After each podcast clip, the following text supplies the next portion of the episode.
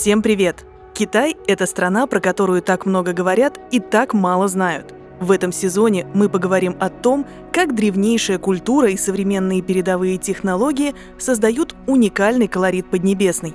Меня зовут Аня, большую часть своей жизни я прожила в Китае. Училась, работала и познавала азиатскую культуру. Вы слушаете подкаст «Великое путешествие» от сообщества автомобильного бренда «Тэнк» в России.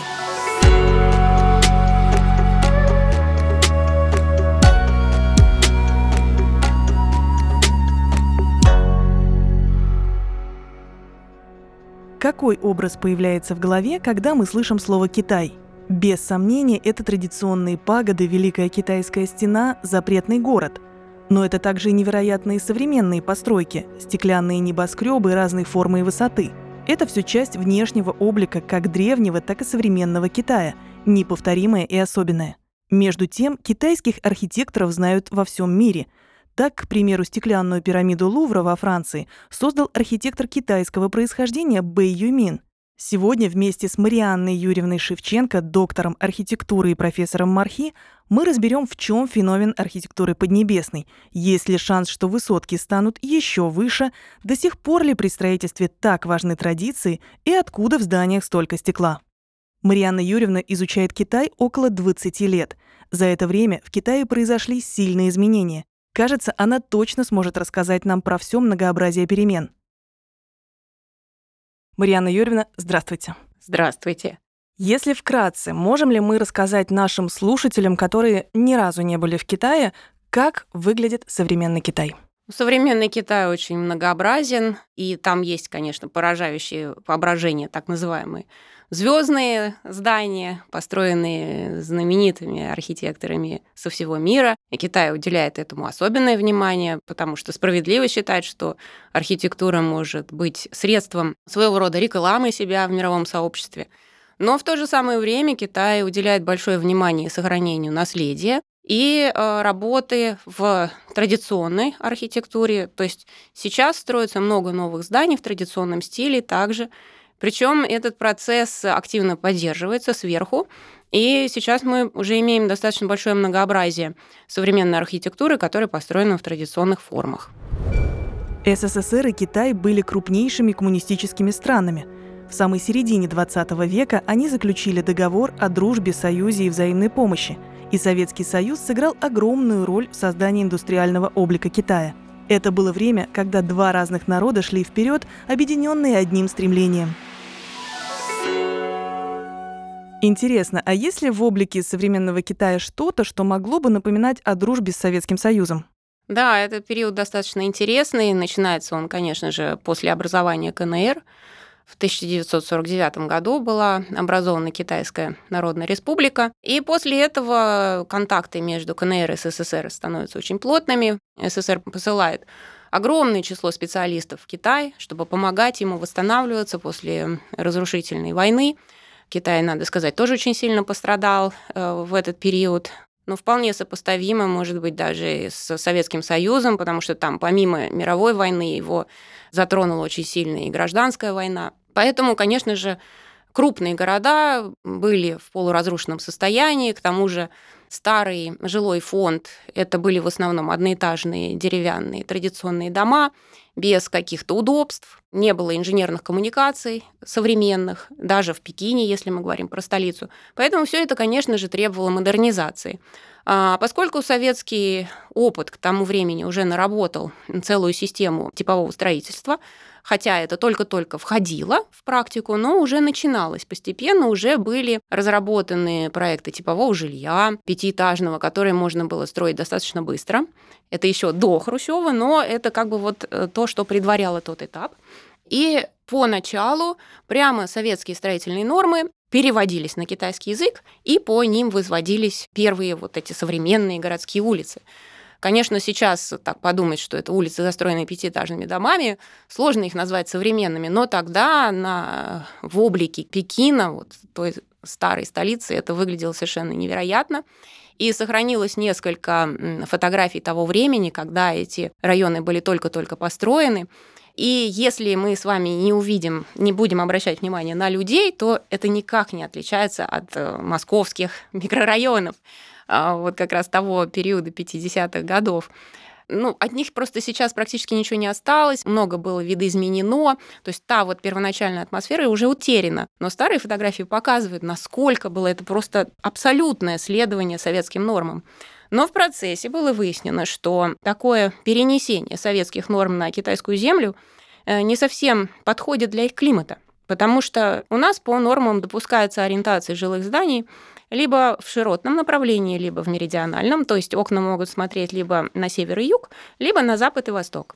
А оказалось, что в Китае ориентация окон на запад – это просто губительно для жилья. Западное солнце, низко садящееся, и вот эти вот долгие очень закаты, палящие, особенно в летнее время, и надо учитывать, что тогда еще не было кондиционеров, конечно, никаких, но делало практически невозможным проживание в таких жилищах.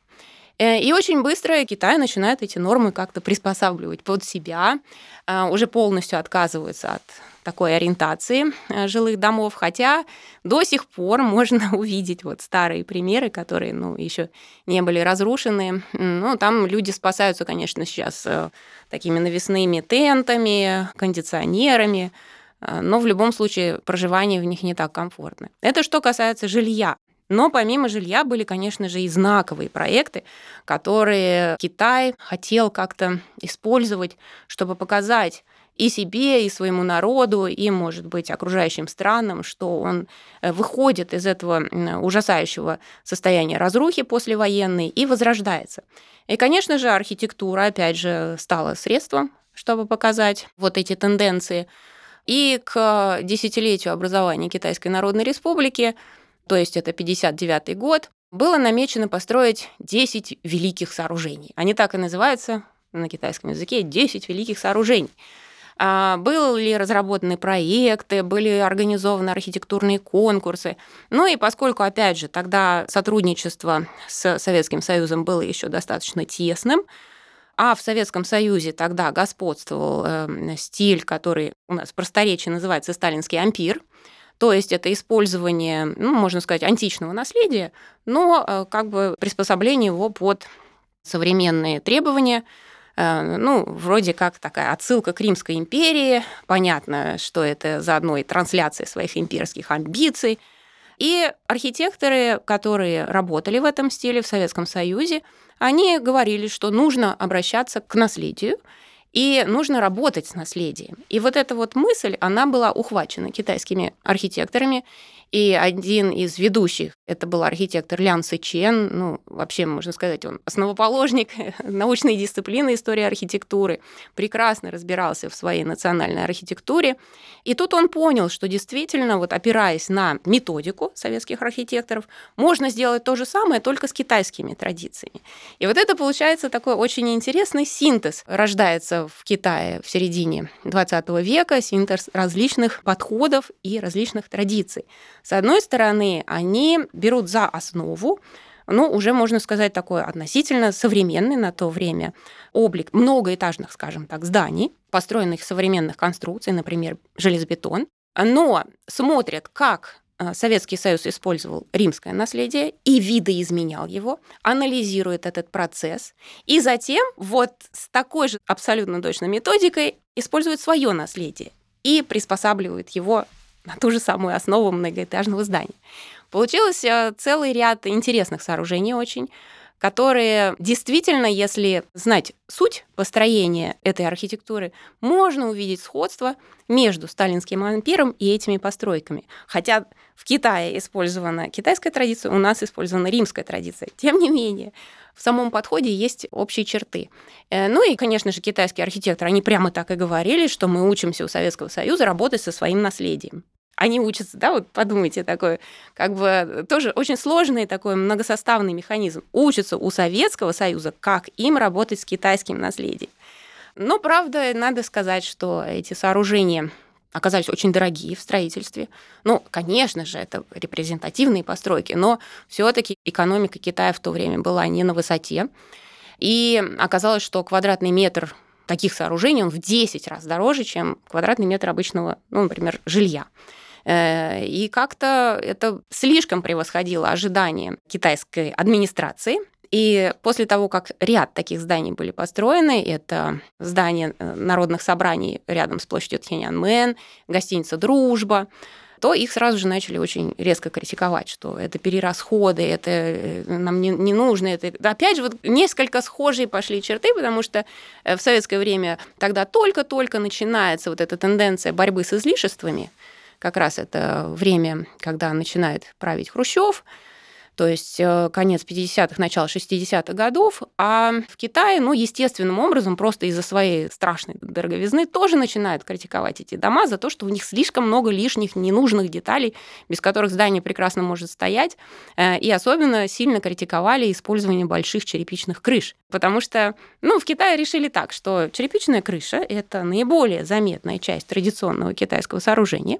И если ее использовать, ну, накрыть ею современную постройку, ну, это будет явная отсылка к традиции. Ну, немножечко, вроде, казалось бы, такой подход формальный, механистический, но на первом этапе это допустимо, когда идет только-только первые шаги по осмыслению того, как же вот эта вот современная по форме, по пропорциям совсем другая архитектура, как она может сочетаться с традицией.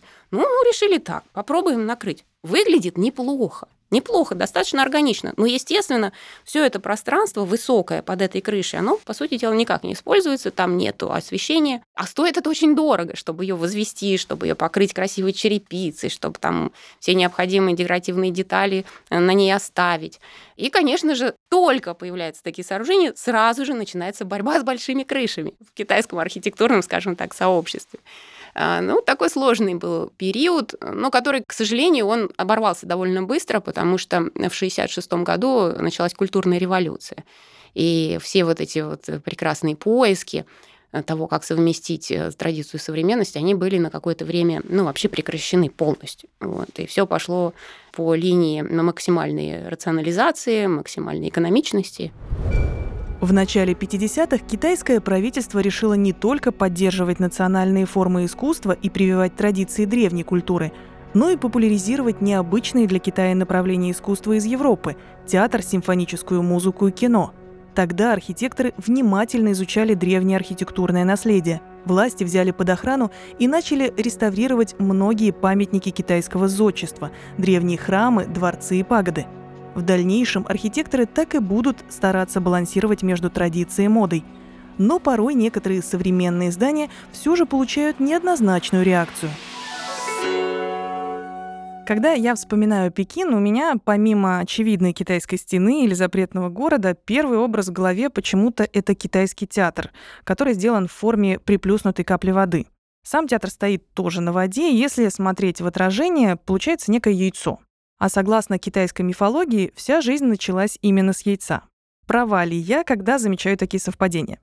И можно ли сказать, что при строительстве современных китайских сооружений китайцы все еще обращаются к традиции? Ну, там это же проект, который делал западный архитектор Поль Андрео. Это был архитектурный конкурс объявлен, место-то важнейшее, оно прямо напротив императорского дворца. Там сейчас видно на любой панораме, когда мы вот смотрим фотографии этого места. Конечно же, этому конкурсу было уделено отдельное внимание. Ну и понятно, что этот Поль Андрео, он решил пойти таким путем, что привлечь комиссию тем, что он как бы работает с наследием китайским, но работал он с наследием абсолютно как внешний человек, используя, ну, самые такие, скажем так, лежащие на поверхности вещи, которые мы все знаем. Это китайский дуализм, это инь и ян, это там плотное разреженное, выступающее и пологое, вот все вот эти вот противоположности, причем они в его проекте сделаны достаточно топорно, так вот напрямую он об этом сказал. Но каким-то образом, может быть, вот именно такое прямое высказывание и привлекло членов жюри, и, собственно, поэтому, может быть, действительно его тактика дала свои плоды, потому что его проект все-таки победил в этом конкурсе, был выбран для реализации. Любому архитектору это, конечно же, ну, это его главная задача. То есть Поль Андрео молодец, он со своей задачей справился. Но с точки зрения того, как это взаимодействие с китайской традицией, но тут это спорно. И многие жители Пекина и профессиональное сообщество, они подвергают критике этот проект. И даже более того, мне кажется, после реализации и само, сама администрация города ну, как-то поняла, что по большей части это была ошибка, потому что ну, он не, не очень хорошо стоит в самом городе. То есть если бы это яйцо стояло где-нибудь в современном квартале, например, Сохо, там, где и так много современных зданий, таких же из стекла, стали, железобетона, там бы оно смотрелось очень органично, и я бы вообще даже слова не сказала. Но тут оно стоит прямо в центре Пекина, напротив Императорского дворца, рядом с ней зал народных собраний, который, кстати говоря, очень неплохо коррелирует с Императорским дворцом. Более того, это же главная улица, горизонтальная улица Шананде, по которой стоит, собственно, вот этот театр. И все остальные сооружения так или иначе выдерживают фронт застройки. И когда мы, допустим, на машине перемещаемся по этой улице, мы чувствуем определенный ритм построек. И вдруг провал, в глубине которого мы видим вот это вот яйцо. То есть оно поставлено на достаточно большом удалении от линии общей застройки. Перед ней за счет этого формируется входная площадь, там устроен водоем. Ну, вроде как интересно, но с градостроительной точки зрения неверно. Вот устраивать вот этот вот провал, потому что тут надо еще как понять. Провал вот этот, затем зал собраний, а потом огромная площадь Яньянмен. Получается, две дырки, которые идут друг за другом. На мой взгляд, это было ошибочное решение. И хотя само здание, оно, безусловно, интересно. Сам, если мы возьмем его вот без учета контекста, особенно его интерьер. Это, может быть, был один из первых примеров, когда устроено такое единое общее пространство, которое объединяет несколько крупных театральных залов. И, и вот эта вот оболочка яйцеобразная, ну, это словно какой-то небосвод. Еще она так интересно обшита такими деревянными панелями. И стеклянная вставка, объединяющая две половины друг с другом, вроде как формирующие своего рода линии инь и ян, но это очень красиво в интерьере, тут уж даже нечего сказать, и даже вот этот вот проход под водой, когда ты идешь, у тебя над головой плещутся волны, красота невероятная, но он стоит не на месте. Вот это вот мое личное мнение. Я знаю, что в Китае большое внимание уделяют цвету, в том числе даже цвет крыши может о чем-то говорить. С чем эта особенность связана?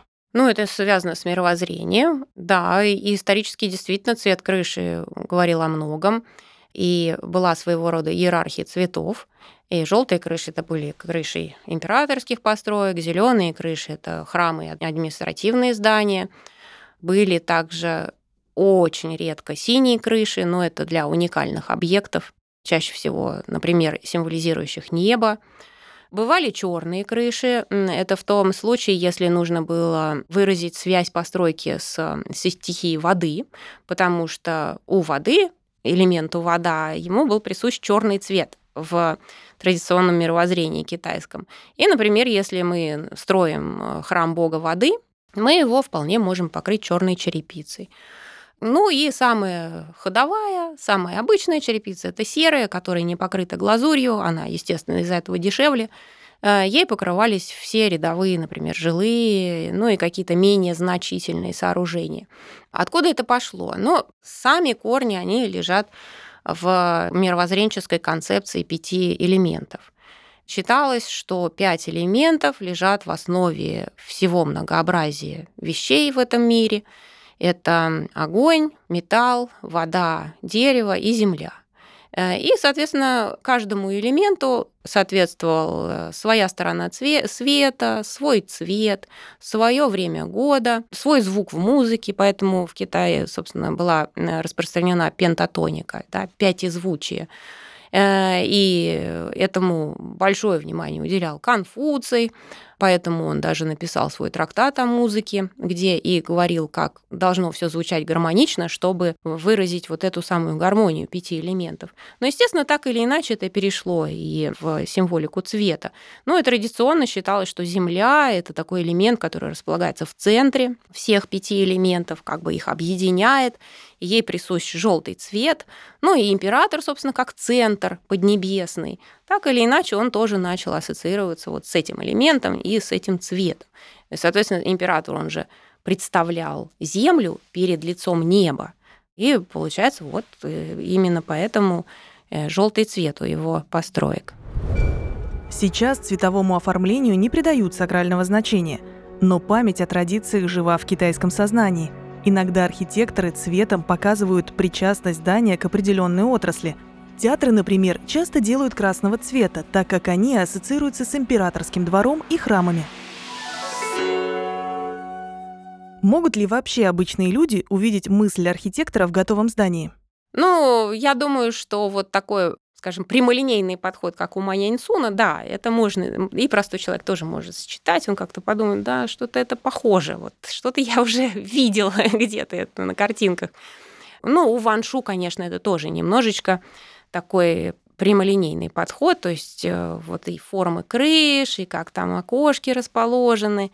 Все это так или иначе напоминает не только традиционное китайское жилище, но и именно живопись. А, конечно, у Бэй Юмина нет. Это, ну, отдельно, опять же, Сяншань, гостиница Сяншань, там все понятно. Там он даже и не скрывал вот этого своего подхода, что... Или, например, Сучжоуский музей, который выстроен полностью в традиции архитектуры региона Цзяннань, ну, собственно, там, где расположен город Сучжоу, в устье реки Янцзы. Но только она, конечно, осовремененная, такая более лаконичная, строгая, но там все понятно. А вот такие более сложные примеры, как, например, гонконгский небоскреб, нет, конечно же, это невозможно считать. Это надо знать, это надо, во-первых, прочитать, что Бэй Юмин рассказывал о себе, о своей архитектуре, какие у него подходы, понять его методику. Только через это ты можешь как бы расшифровать заложенное содержание. То есть, по сути, такого рода работы, они скорее для самого архитектора, потому что он знает, что он вкладывает в это, нежели чем для простых людей, которые, скорее всего, не увидят настолько глубоко. Да, ну, конечно, для самого архитектора, и это своего рода такие шаги на очень долгом пути осмысления возможностей совмещения традиций и современности. Ведь одно дело, мы можем теоретически про это разговаривать, а вот практикующие архитекторы, они могут попробовать, а как же это могло бы выглядеть, если мы возьмем отдельно этот аспект и его и употребим, что мы получим в итоге. И дальше, анализируя это, он может, например, сказать, да, это было удачно, тогда в следующий раз я к нему прибавлю еще другой аспект и посмотрю, как это будет выглядеть. То есть это довольно сложный, долгий путь осмысления, и это для других архитекторов, которые вслед за Бэй Юмином встают на этот путь, это он уже прошел вот эти несколько шагов. То есть, получается, не надо уже повторять этого, можно выучиться у него и идти дальше. Это вот такой очень-очень долгий процесс, потому что, ну, конечно же, совместить традицию и современность — это далеко не простая задача. Очень легко скатиться просто в бескусицу, вот в такой, скажем, дешевый кич, который, к сожалению, тоже в Китае присутствует в большом количестве. Причем, если можно так немножко отвлечься на, на эту тему, где-то в конце девяностых, начале двухтысячных был бум вот этого массового практически строительства в традиционной стилистике, но такое довольно низкого качества архитектура, не в смысле качества строительства, а именно художественное качество, было довольно низкое. По сути дела, это было шаблонное копирование одних и тех же приемов, не, не очень хорошо учитывались пропорции, огрубленные детали. И это даже было, ну, сделано настолько топорно, что даже простые люди, они когда попадали вот в такое, ну, я имею в виду не архитекторы окружения, они как-то чувствовали, что ну, что-то не то, какой-то фальшь. Конечно, в основном это все были такие торговые лавочки. Обычно эти районы распространялись рядом с главными достопримечательностями городов. Ну, естественно, человек, он пошел, посмотрел, например, древний монастырь, выходит, чтобы купить сувенирчиков, и там его встречает вот это вот непонятное какое-то нагромождение как бы традиционных построек. Ну, это вроде как казалось, что везде так, и как иначе, по, пока не начали появляться уже хорошие примеры того, как действительно можно работать с наследием, пока администрация этих городов вдруг не поняла, что если это хорошо сделанный проект, он привлекает гораздо больше людей, и он привлекает не только туристов, которые покупают сувенирчики, а он привлекает уже и деятелей искусства, потому что там начинают проводиться художественные выставки, там устраиваются дефиле, там показы мод, там какие-то снимаются отдельные сюжеты. И это все приносит деньги в бюджет города гораздо больше, чем вот эти вот типа ярмарки такие простые. И даже был пример, когда начали строить вот этот вот шаблонный такой а-ля традиционный район, а тут вот вдруг себя проявил невероятно хорошо вот такой удачный, качественно сделанный проект. И администрация города сказала: все, мы все разрушаем. Хотя они еще даже не успели достроить, но уже почти-почти готовы были сдать. Но администрация города сказала: раз там оказалось настолько экономически удачно, то мы готовы все это снова все снести и заказать действительно хороший проект, чтобы здесь появилось что-то такое привлекательное. И так появился район Тайкули в городе Чэнду. Это тоже район, расположенный рядом со старым храмом. Чаще всего так оно и бывает. Но поначалу там хотели вот это вот дешевые какие-то лавочки поставить, ярмарку разбить, а потом сейчас там сделали такой очень высококлассный тоже торговый квартал, но там совмещается очень много функций. Он сделан в такой экстра современной архитектуре, которая работает с наследием. Вот это очень интересно. И, опять же, это был своего рода такой взрыв в архитектурном сообществе, когда все увидели, что вот из стекла и стали можно создать такой интересный район, который, очевидно, работает именно с местной традицией, что вот этот вот Хайгули, вот это название, оно превратилось в бренд и стало появляться по всему Китаю в разных местах. Вот так. Если думать о жизни в городе, где историческая застройка соседствует с точечным современным строительством, то первым делом встает вопрос о транспортной доступности города. За последние годы Москва сделала большой скачок в этом направлении. Транспортная сеть становится все более удобной, а расстояния преодолеваются все быстрее. В городе становится удобнее передвигаться как на общественном транспорте, так и пешком.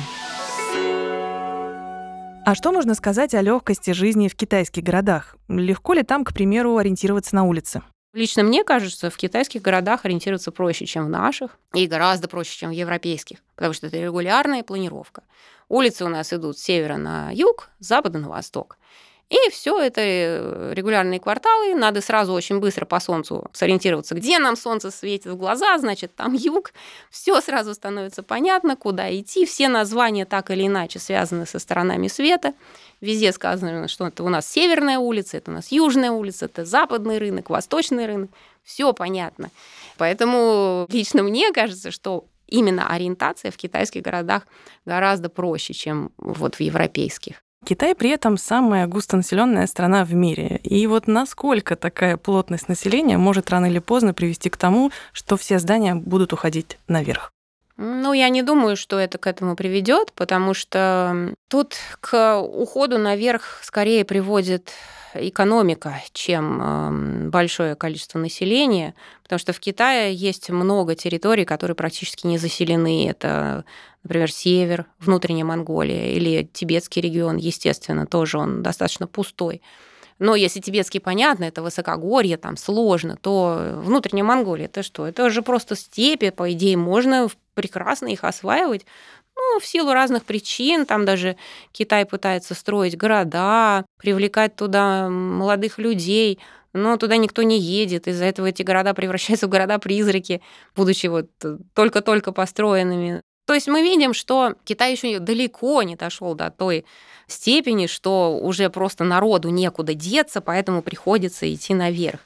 Нет, наверх это все только экономика заставляет идти наверх, потому что участки внутри городов дорогие, а прибыли хочется получить побольше, а технологии это позволяют, но почему же так не сделать? Вот, и поэтому мы имеем то, что имеем. К тому же это своего рода такой признак международной вот этой глобальной архитектуры, финансовые центры. То есть если в городе вдруг появляется такая стекляшка, ну, типа даже как вот Москва-Сити, это сразу признак того, что некие финансовые международные структуры имеют доступ к этому городу. Ну, это вроде как так своего рода такой знак или признак этого, включение этого города в мировую финансовую систему. Поэтому я совершенно бы не боялась того, что сейчас вот бедный Китай утонет под горой небоскребов. Например, то, что мы имеем вот в Гонконге, да, там все сконцентрировано на достаточно маленькой площади, все эти невероятные небоскребы, но все остальные это острова, которые тоже входят в Гонконг, конечно, почти пустые, это исключительно там парки, пляжи, побережье. Сделано это намеренно для того, чтобы, ну вот действительно оставить островки природы для жителей, и это очень странно, когда ты просто лежишь на абсолютно зеленом острове, на котором нет ни одной постройки, чистый пляж, красота, песок, но это Гонконг. Да. Опять же, если бы была такая перенаселенность, что просто деваться некогда, естественно, все бы застроилось, но нет. Застраиваются частично, точечно, там, где это выгодно экономически. Потому что, опять же, чем плотнее вся эта застройка, тем проще. Проще перемещаться, проще те же самые финансовые операции, как-то вести бизнес тоже удобнее, проще, когда все тесненько, плотненько. Ну, поэтому вот мы и имеем с вами вот такую ситуацию, как в Гонконге. Китайская архитектура – это результат долгого исторического пути Поднебесной. Она представляет собой уникальное сочетание художественных и научных знаний, которые отражаются в прекрасных строениях и сооружениях. Современные технологии позволяют создавать новые формы и конструкции, которые основаны на традиционных принципах и создают новую гармонию между природой и человеком.